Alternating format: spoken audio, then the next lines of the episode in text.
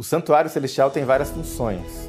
Ele é apresentado no Antigo Testamento e no Novo também como um lugar de juízo, um lugar onde a expiação acontece e também um lugar onde há um conflito entre o bem e o mal. A luta entre o bem e o mal se inicia, ela vai se desenvolver e ela vai concluir num santuário. Esse grande conflito não é um grande conflito baseado no poder, porque como alguém pode lutar contra um Deus que é onipotente? Então assim, não é força bruta que está em jogo, mas é o caráter de Deus.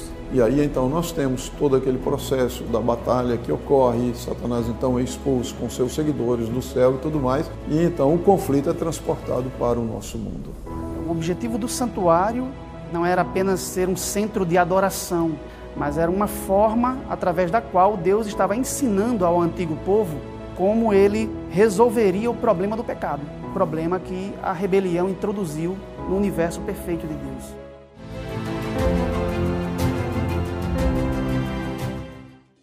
Lucifer era o querubim que cobria, guardava o quê?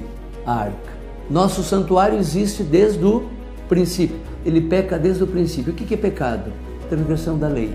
Ele era o encarregado de guardar o quê? A lei. E se rebelou contra quê? Contra a lei. Lá no Éden, infelizmente, foi o que Deus tinha previsto, né? O homem optou se colocar ao lado de Satanás na rebelião contra Deus. Ali ele se tornou um escravo de Satanás, um escravo do mal e do pecado. Satanás enganou os anjos com as suas mentiras, com as suas calúnias, sua difamação de Deus, do caráter de Deus. Satanás repete a mesma estratégia com Eva. Foi assim que Deus disse? Não, não é bem isso. Temos que reinterpretar aquilo que Deus disse. Você não compreendeu direito. Você não fez uma exegese muito exata daquilo que Deus disse.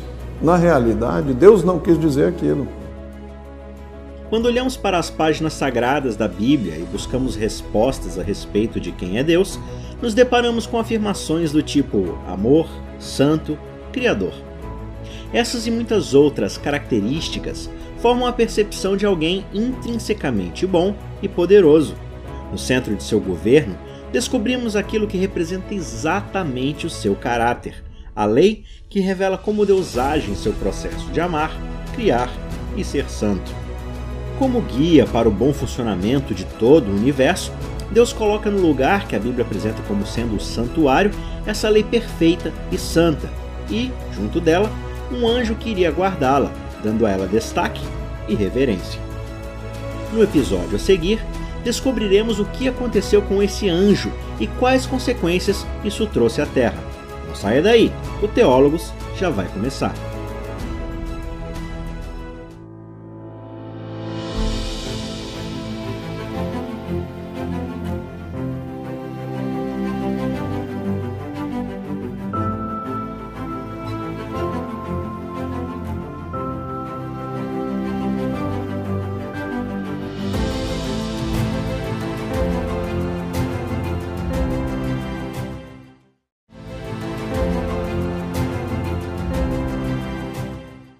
Uma criatura se rebelou contra Deus no próprio santuário, que são as características do Monte Santo, os recessos do norte, o Éden e assim por diante.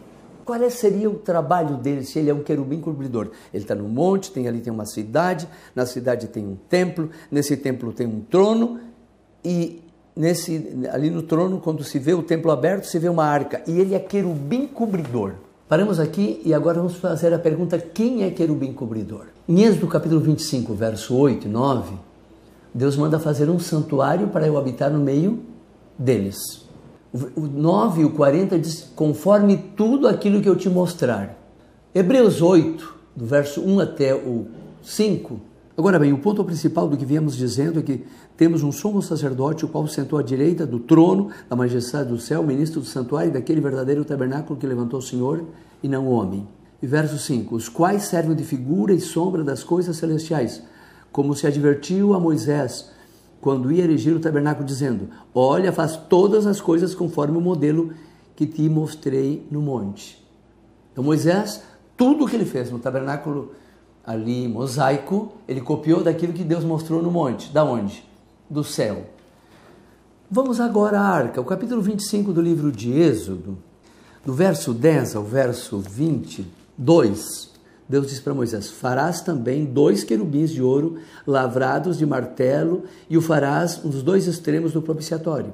Farás, pois, um querubim a um extremo e um querubim ao outro extremo, uma peça do propiciatório e a outra no outro lado do propiciatório.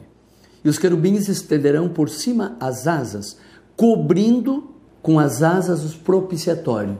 Esses querubins faziam o quê? Cobriam. Vamos à primeira de Crônicas vinte e oito, quando Deus dá o modelo para a construção do templo. Verso dezoito. Ademais, ouro puro em peso para o altar do incenso e para o carro dos querubins de ouro, que com as asas estendidas cobrem a arca da aliança do Senhor. Agora é interessante, o querubim guarda lá de Ezequiel, capítulo vinte e oito, e os querubins aqui que cobriam, a raiz da palavra cobrir e guardar é a mesma. Lá o termo é hasokek, hasok é o termo aqui. Então, Lucifer no céu era o querubim que guardava, cobria. Cobria o quê? Aqui diz que os que foram copiados de lá era para cobrir o quê? A arca. Portanto, Lucifer... O trabalho dele, que nós comentamos ao começo, a sua atividade era cobrir, guardar. Cobrir o quê? A arca. E o que continha a arca? Mandamentos. Então, partindo desse primeiro ponto, Lucifer era o querubim que cobria, guardava o quê? A arca. Se nós voltarmos a Ezequiel, capítulo vinte e oito, o verso dezesseis, diz assim: a causa da multidão das tuas contratações foste cheio de iniquidade e pecaste. O que é pecado? Transgressão do quê? Da lei. Em primeira de João, capítulo três, oito, o que pratica o pecado é do diabo, porque o diabo peca desde o princípio. Nosso santuário existe desde o princípio. Ele peca desde o princípio. O que é pecado? Transgressão da lei. Ele era o encarregado de guardar o quê? A lei. E se rebelou contra quê? Contra a lei. Contemplar e revelar ao universo a lei e o caráter de Deus não era o bastante para Lúcifer. Em seu coração, o desejo de ser lei para si mesmo e para os outros cresceu mais forte do que seu senso de gratidão e devoção a Deus, alimentando cada vez mais uma vontade de estar acima de seu papel como criatura. Ele finalmente rompe com o Criador e profana o local pela qual ele deveria zelar, o santuário de Deus.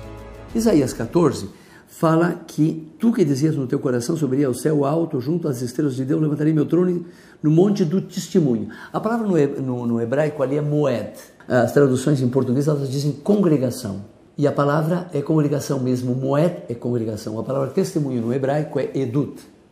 Então era um monte onde se congregavam. Mas quem se congregava ali? É interessante que os autores bíblicos, especialmente do Pentateuco, eles usam intercambiavelmente tenda do testemunho e tenda da congregação.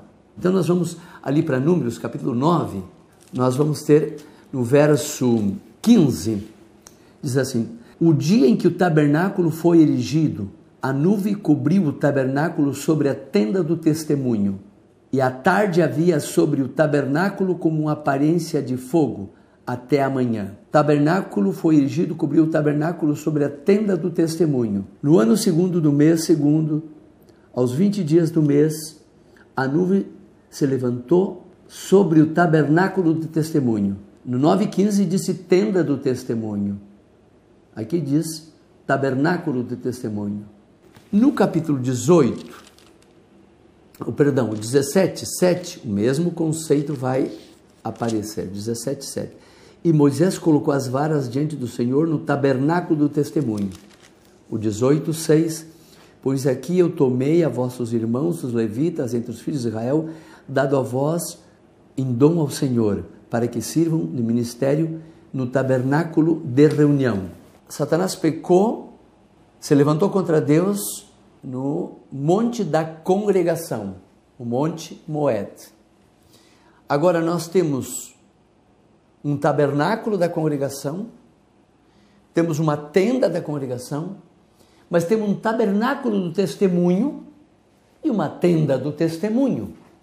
Quando nós vamos ao livro de Êxodo, nós, junto com a tenda do testemunho e o tabernáculo do testemunho, que são intercambiáveis com congregação, nos deparamos no verso seis do capítulo trinta, e colocarás diante do véu que está junto à arca do testemunho.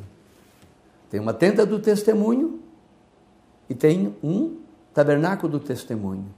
Tem uma tenda da congregação e tem um tabernáculo da congregação. Agora nós vemos uma arca do testemunho. E no capítulo trinta e um, verso dezoito, fala de umas tábuas do testemunho, que eram colocadas dentro da arca do testemunho. Então, o lugar que anelou Ben-Hahar, que é o filho da manhã, que é Lucifer, Hilel, Isósforo no, no, no grego, e ele anelou a, o lugar, o monte da congregação. Esse monte da congregação aparece também um, uma tenda da congregação. Aparece um tabernáculo da congregação. Mas tanto a tenda da congregação como o tabernáculo da congregação também são tenda do testemunho e arca do testemunho. E a arca do testemunho contém os dez mandamentos. Aqui agora falando na realidade nossa. Então esta, este monte da congregação, onde se congregavam, era o lugar onde estava a tenda da congregação. Estava a tenda do testemunho, que é a mesma coisa, sinônimo, que é o tabernáculo do testemunho, que é o tabernáculo da congregação, monte da congregação, tabernáculo da congregação, tenda da congregação, monte do testemunho, tabernáculo do testemunho, tenda do testemunho, e ali dentro tem o quê? Arca do testemunho, que contém o quê? As tábuas do testemunho. O lugar que ele anelou para governar era onde estava o testemunho, onde estavam os dez mandamentos, onde estava a lei de Deus, que é o reflexo, o caráter de Deus. Ele quis ocupar o lugar de quem? Finalmente, de Deus. A luta entre o bem e o mal começa em que local? Santuário. Que lugar específico do santuário? Na arca do testemunho. E o encarregado de cuidar dessa arca era um querubim chamado cobridor, o querubim guarda. Quis, anelou aquilo que ele era encarregado de guardar, ele quis ocupar aquele lugar para ele. No livro de Ezequiel aparece como querubim cobridor, no livro de Isaías como monte da congregação. Era onde se congregavam todos os seres do universo num centro, que aglomerava todos, que o centro é Deus, Deus é amor. E era o cumprimento da lei, o que que é? Amor. E os mandamentos se dividem em quantos? Dois. Amar, amar. Que se transforma em Deus, e aí nós vamos daí em diante. Dessa maneira, a luta entre o bem e o mal começa no monte, que tem uma cidade, que tem um tabernáculo, que tem um trono, e esse trono é os dez mandamentos. Ele era cuidador ou cuidava desse lugar lá. E a luta entre o bem e o mal vai concluir novamente nesse monte, que é um monte que está no céu, o monte de Sião, Sião Celestial, na Jerusalém Celestial, que tem um templo, e nesse templo tem um lugar chamado Santíssimo, que tem uma arca e que tem os dez mandamentos. Lá onde começou, lá onde ela conclui. É comum algumas pessoas se perguntarem a razão de Deus ter permitido esse tipo de sabotagem em seu próprio governo. É certo que ele sabia das intenções de Lúcifer, então por que criá-lo e colocá-lo como guardião justamente daquilo que mais o representava diante do universo? A resposta é ampla e complexa, mas não podemos começar a construí-la sem antes deixar claro que para Deus o amor e a liberdade são inegociáveis. Quando Deus decidiu criar o nosso mundo, que existiam dezenas, centenas, milhares de mundos possíveis na mente de Deus, né? Embora nem todo mundo logicamente possível a Deus, seria moralmente possível a Ele. Nem todo mundo seria factível. Nem todo mundo logicamente possível seria factível para Deus, dada a sua natureza moralmente perfeita. Mas quando Deus decidiu criar este mundo, quando Ele decidiu atualizar este mundo, Ele decidiu povoá-lo com criaturas que são agentes morais. Porque isso estava na decisão de Deus, né?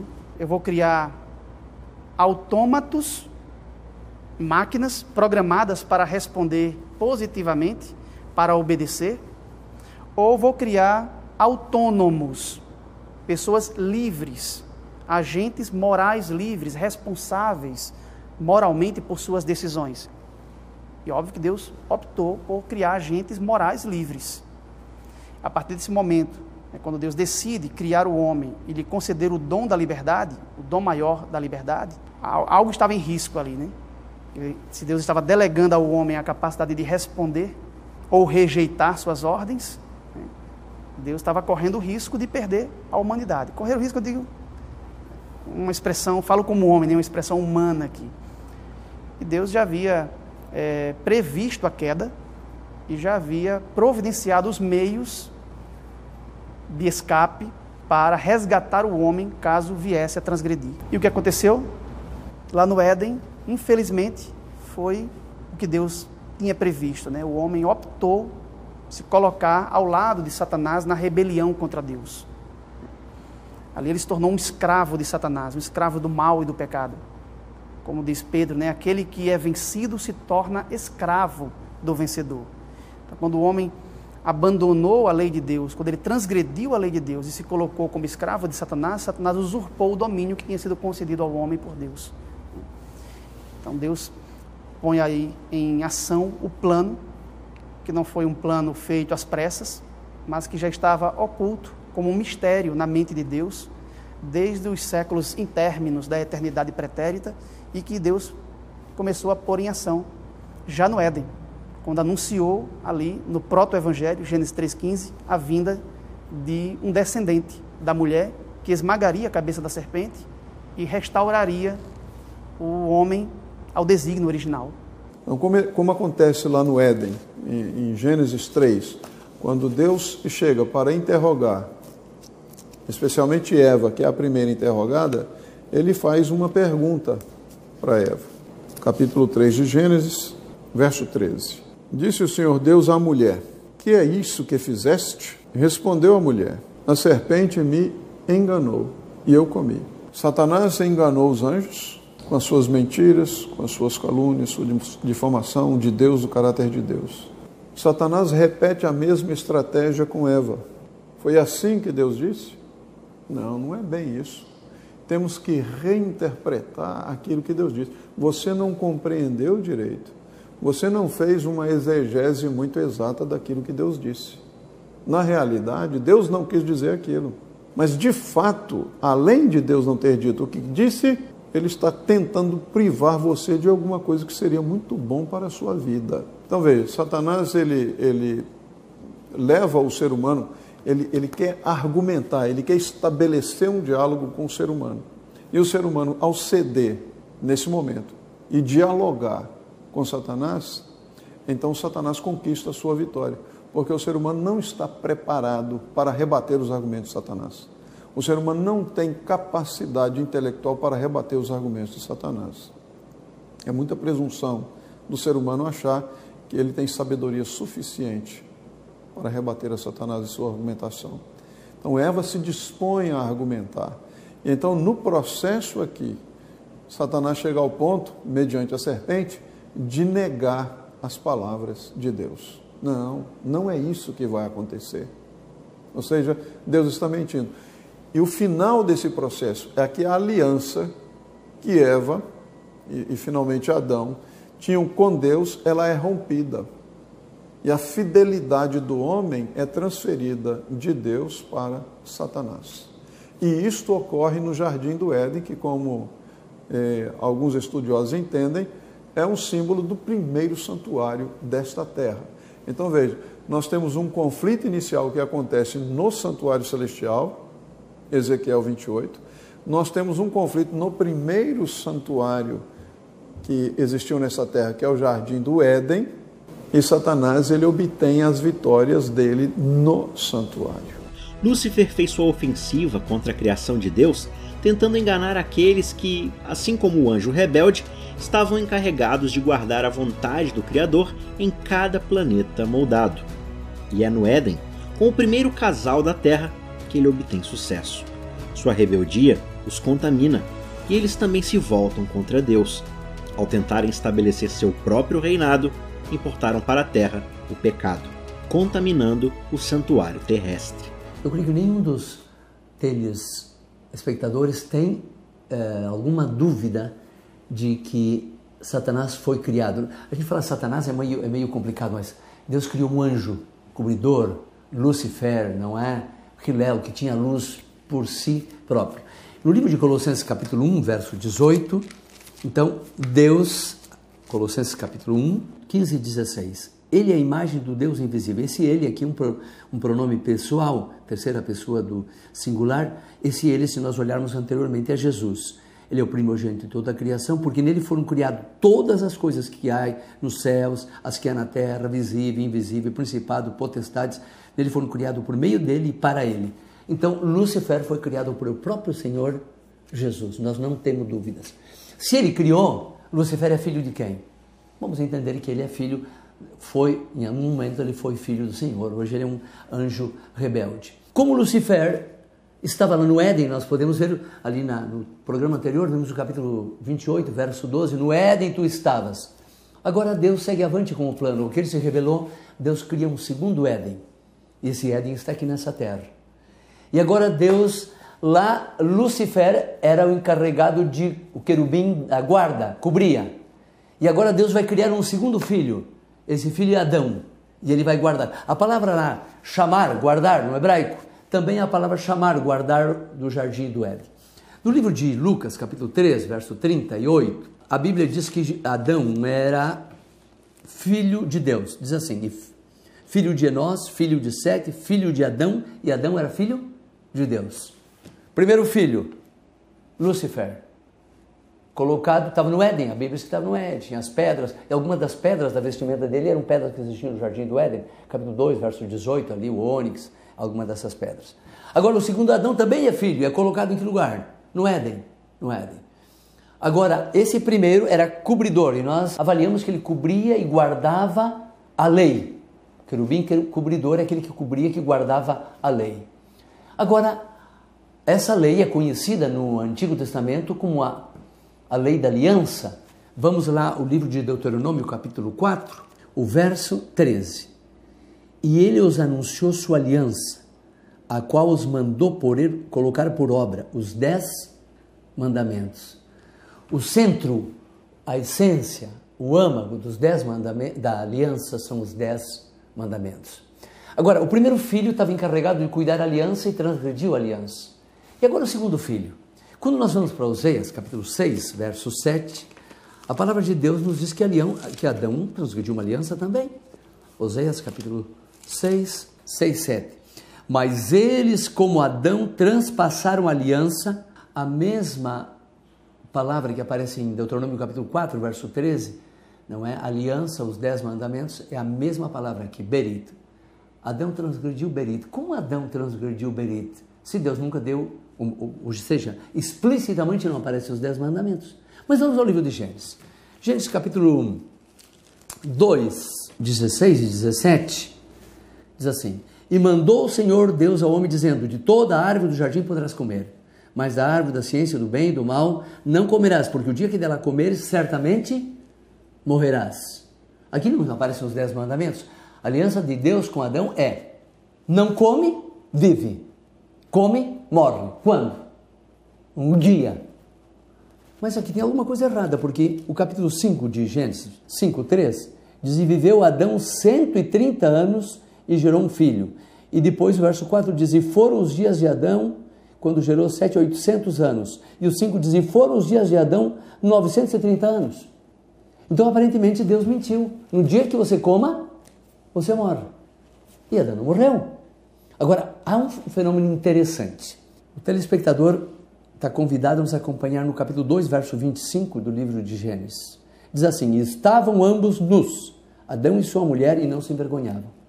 Adão comeu e não morreu, mas no três, sete diz que uma, um assunto ocorreu. Então foram abertos os olhos de ambos e conheceram que estavam nus. Estamos afirmando que Adão transgrediu uma aliança, Oseias seis, sete, que essa aliança é integrada em seu âmago, em sua essência, os dez mandamentos. E foi dito, se tu come, tu vai morrer. Adão comeu e não morreu, mas ficou o quê? Nu. A Bíblia diz que ele cozeu folhas de figueira. E é interessante aqui que o termo para fazer a vestimenta aqui, as folhas de figueira, a vestimenta que ele fez, no hebraico é hagorot. É um, um tipo de uma, de, uma, de uma vestimenta que ele fez, chamada hagorot. Ele fez uma vestimenta. Mas no verso dez diz, e respondeu, ouvi a tua voz no jardim e tive medo porque eu estava aqui, nu. Então ele fez vestimenta, mas seguia como? Nu. Novamente, o problema que nós estamos levantando aqui, que Adão não morreu no mesmo dia. Viveu quantos anos? novecentos e trinta anos. Mas ele ficou nu. Nu. Do que estava vestido Adão? O Salmo cento e quatro, um e dois diz assim, bendiz alma minha ao Senhor, Deus meu, muito te engrandeceu, ele te vestiu de glória e de magnificência. Deus tinha vestido Adão de quê? De glória e magnificência. O que cobre de luz como uma vestimenta, o que estende os céus como uma cortina. Então Adão estava coberto do quê? De glória e de luz. E quando nós vamos para Romanos três, verso vinte e quatro, diz, porque todos pecaram e perderam o quê? A glória. Adão não morreu na mesma hora, mas perdeu o quê? A glória. Todos pecaram, o pecado não trouxe a morte imediata, mas Adão perdeu o quê? A glória. Ele estava vestido da, de luz, da glória de Deus. Aí nós voltamos lá para o livro de Gênesis, capítulo três, e agora vamos descobrir que Deus não mente. Ele fez para si hagorot, no capítulo três, verso sete. E no dez diz, e respondeu, ouvi a tua voz, mas tive medo porque estava como? Nu. Estava sem roupa da mesma maneira. E no verso vinte e um, diz, o Senhor Deus fez ao homem e à mulher túnicas de pele. E aqui é katenot. Aqui já não é uma, uma vestimenta feita por seres humanos. Aqui é katenot, uma vestimenta feita por quem? Por Deus. Katenot. Adão não morreu, mas alguém morreu. Um cordeiro. Que cordeiro é esse? Apocalipse capítulo treze, verso oito. E adoraram todos os moradores da terra cujos nomes não estavam escritos no livro da vida do cordeiro, que foi imolado desde o princípio do mundo. Que animalzinho foi esse? Cordeiro. Eu pergunto para os telespectantes, você consegue fazer uma vestimenta para um animal, do couro do animal, sem o animal morrer? É impossível. Então Deus disse, se tu come, morre. Se tu não come, vive. O homem comeu. Morreu? Não morreu. Mas alguém morreu. Quem? Cordeiro. Ali começa o tema, assim dizer, a atuação do santuário agora. Não é já o santuário do céu, o santuário na terra que vai a, acumular uma função que ele não tinha no céu. No céu era só louvor, era a doxologia, agora ele vai agregar a soteriologia, que é a salvação. Aqui começa o, todo o plano do, do santuário.